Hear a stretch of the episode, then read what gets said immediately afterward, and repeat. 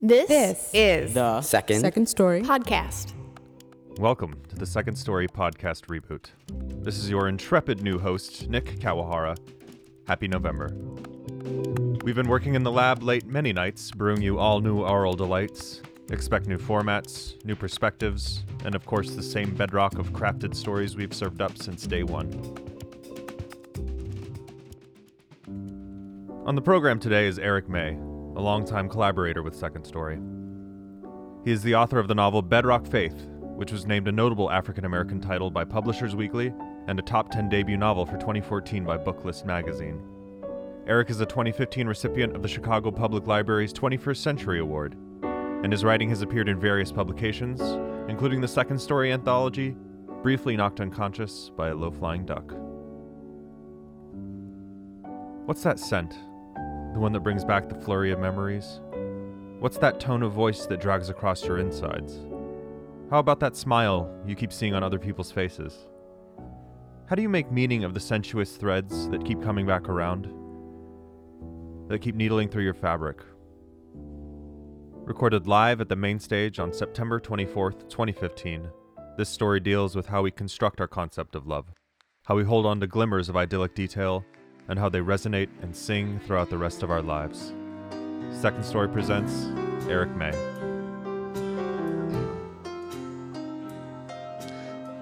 Since childhood, one of my favorite photographs of my mother is a black and white picture taken at a summer picnic when Ma was in her early 20s. She has on sunglasses. And if the shadow lines are any indication, she's looking into the late afternoon sun. Her relaxed hair is shoulder length. Her butterscotch skin, even in black and white, seems to glow. Her hands rest on shapely hips. Definitely a hottie. Her vamp pose is unlike any other photograph I've ever seen of her. In other pictures, she assumes the attitude of the honorable schoolgirl, the demure newlywed, or the conventional middle class mother of five who was an elementary school teacher. One night a few years back, while having a beer in a saloon with my youngest brother Mitchell, I brought up Ma's vamp photograph. How it was easy to see what had attracted our father. To this, Mitchell replied, Eric, I really don't feel comfortable talking about our mother that way. I dropped the subject. Me reminded yet again that for most people, thoughts of mama and thoughts of sex don't mix, which I've always found odd.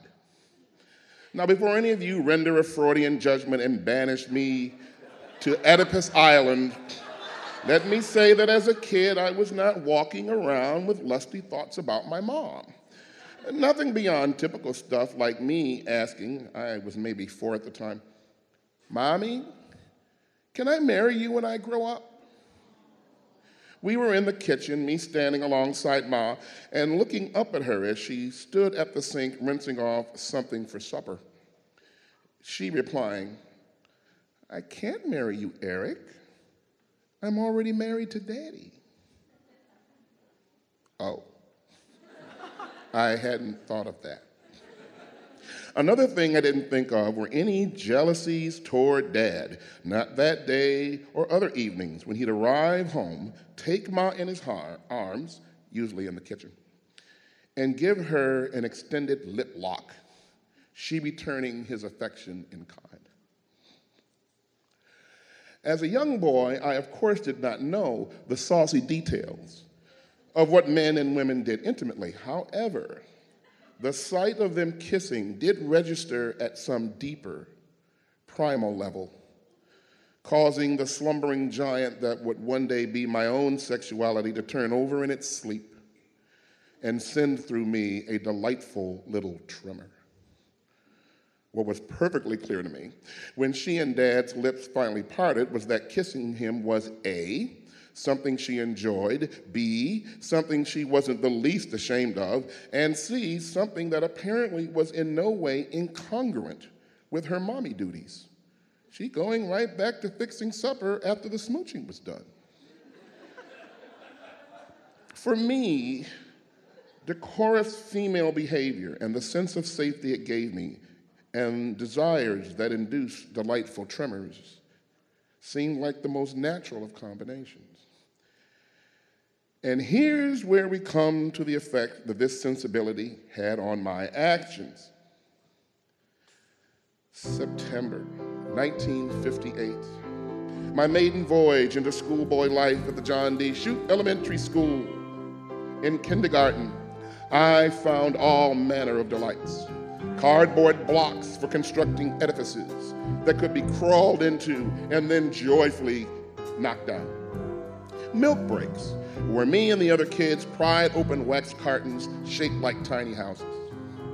The room's hardwood floor sported a big, big red circle, where occasionally we'd line up and skip around to whatever tune our teacher, kindly white haired Mrs. Wallace, would play on the stand up piano. Over the years, in interviews of this or that gay celebrity, I've come across the question when did you realize you were gay? However, I've never heard an interviewer ask a celeb of the alternate camp, when did you realize you were straight? Or perhaps, better put, when did you realize you weren't gay?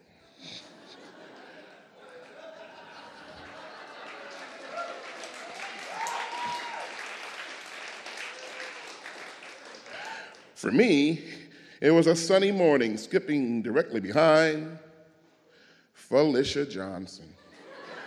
She wore a lime green tent dress, the lower ends of her legs housed in white anklet socks and black patent leather shoes, and she had pigtails.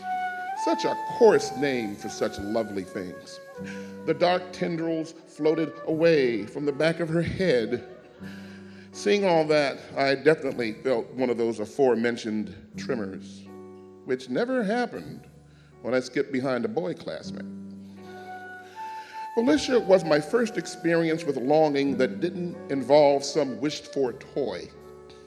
My walks to school filled with hope that Mrs. Wallace's floating seating arrangement might place Felicia near me at coloring time, dainty fingers holding crayon or for milk break, or I'd gaze at the way her neck throbbed when she tilted back her head for an intake of cow juice. In a story world of my fiction writing, Felicia and I would have become a romance. However, real life had other ideas. She moved from our neighborhood a year after I met her. I never saw her again. But here's the thing my memory of skipping behind Felicia, her fingers holding crayons, her throbbing throat, sends through me in my present day role as the aging memoirist another kind of tremor, the sort that comes from recognizing one's childhood guilelessness and where that guilelessness fits in the overall scheme of his life. Which brings us to the next such notable infatuation, nine years after kindergarten. In September 1967, South Shore High School, where I met Cynthia Vance. She had relaxed shoulder length hair with skin the color of butterscotch, and she wore glasses. In all the years I knew her, I never heard her speak with a raised voice, that voice flavored with just a touch of the southern accent. As with Felicia, Cynthia was a friendly but not effusive person. Cynthia was the first girl post puberty that I ever fantasized about marrying. What I find so amazing now is how non salacious my thoughts of her were, me imagining she and I having a child. But no fantasies of she and I partaking in the biological activity necessary to produce one. As to why nothing romantic ever happened between us, well, with my horn rimmed glasses, inability to play sports, and total lack of fashion sense, to say I was painfully shy would be unfair to those people who, at the very least, can manage painful shyness. Straitjacketed shyness was what I was. And yet, despite everything that happened, or more correctly, did not happen, between Cynthia and I in high school, after graduation, I knew I'd meet her again one day. And I did. Five years later, I, I was in college, still living at home, when we, when we met on a CTA bus. My shyness had lessened somewhat, and we had a perfectly pleasant conversation, bringing each other up to speed on what had transpired in each other's lives since cap and gown night. After that, we became friends of a sort. No romance because she was not interested, although my now very salacious thoughts continued to hope. we were still in touch in the late 1970s. By that time, I had my own apartment in East Rogers Park, not far from here. And one summer, I planned a two week out of town vacation. Cynthia was still living in her father's house, and she asked if she could stay at my place while I was gone. I, of course, said yes. The final days of my trip spiced with thoughts and lovely tremors that maybe, just maybe, Cynthia would be waiting when I walked into my flat, waiting so she could tell me in her demure manner that she now realized that I, the man of her dreams, had been right under her nose all along. But no. Uh, there was just a note thanking me. That night I went to bed alone and disappointed, which is when I discovered that the bedding reeked of Cynthia. It was a powdery, sweet bouquet. I wasn't making much money back then, and that bedding was the only set I had. No way I was going to get to sleep amidst such an aroma. So I stripped the mattress, went to the laundry room, and washed the sheets and pillowcases. Free of her scent, me alone in that basement under the glow of a naked bulb. Cynthia and I grew apart after that, and I did not see her until several years after the bedding incident by then, she was married with two children. We ran into each other on a Rogers Park side street during a neighborhood festival. Her daughter, a toddler, her son, maybe four years old. We talked, but not for too long. She was on her way back to her home in Uptown. I made no offer for us to get together for coffee or such as that. She was married with children. What would have been the point? After our goodbyes, I watched her walk away a child on either side, in either hand, and something about the way she turned to speak gently to first one and then the other, just like I'd seen my mother do numerous times with my younger siblings. The epiphany rolling out to me in all its glory. Cynthia merging imaginatively with my mother the answer to a crucial question I hadn't realized my heart and soul had been asking, this merging a kind of confirmation that my choice to fall in love with Cynthia had been a wise one, which sent a tremor through me unlike any I had ever experienced. And if someday I write a fiction story about a guy who reunites later in life with his unrequited high school heartthrob, I'll include the Rogers Park street scene with little, if any, alteration. For it's a scene with perfect pitch. In the closing paragraph, the story's hero watches his beau ideal walk away with her two young children. She, the near twin of the first person to teach him the marvel of a woman's love, which causes him neither chagrin or shame. The beau ideal who he'll compare all subsequent lovers to some equaling, but none surpassing her, because unlike the beau ideal, the first meetings with those later loves will not occur in that merry season when a boy's newly minted sexuality and has never been in love before come together for the first and only time. Because never been in love before happens only once. His love for the unrequited heartthrob, now and forever as faultless in memory as the scene before him his beau ideal, hands in hands with her children. An idyllic image of motherhood, I know, but charming nonetheless. The three of them stepping from the shade of a building and into the illumination of the late afternoon sun. To his eyes, in that light, her butterscotch skin seems to glow. As the kids and she walk around a corner and out of his life. Yeah, that might make a good story.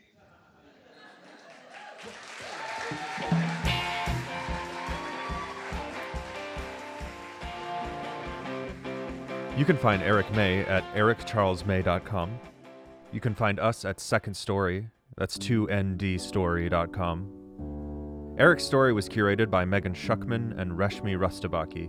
Reshmi also directed, and Mike Przygoda and the Prismatics sound designed. Second Story is supported in part by the Chicago Community Trust, the MacArthur Funds for Arts and Culture at the Richard H. Driehaus Foundation, the Gaylord and Dorothy Donnelly Foundation, a City Arts Grant from the City of Chicago Department of Cultural Affairs and Special Events, the Arts and Business Council of Chicago, the Arts Work Fund for Organizational Development, and many generous individuals like you. If you'd like to support Second Story, please visit our website at 2ndstory.com. This is Nick Kawahara. Peace and story power.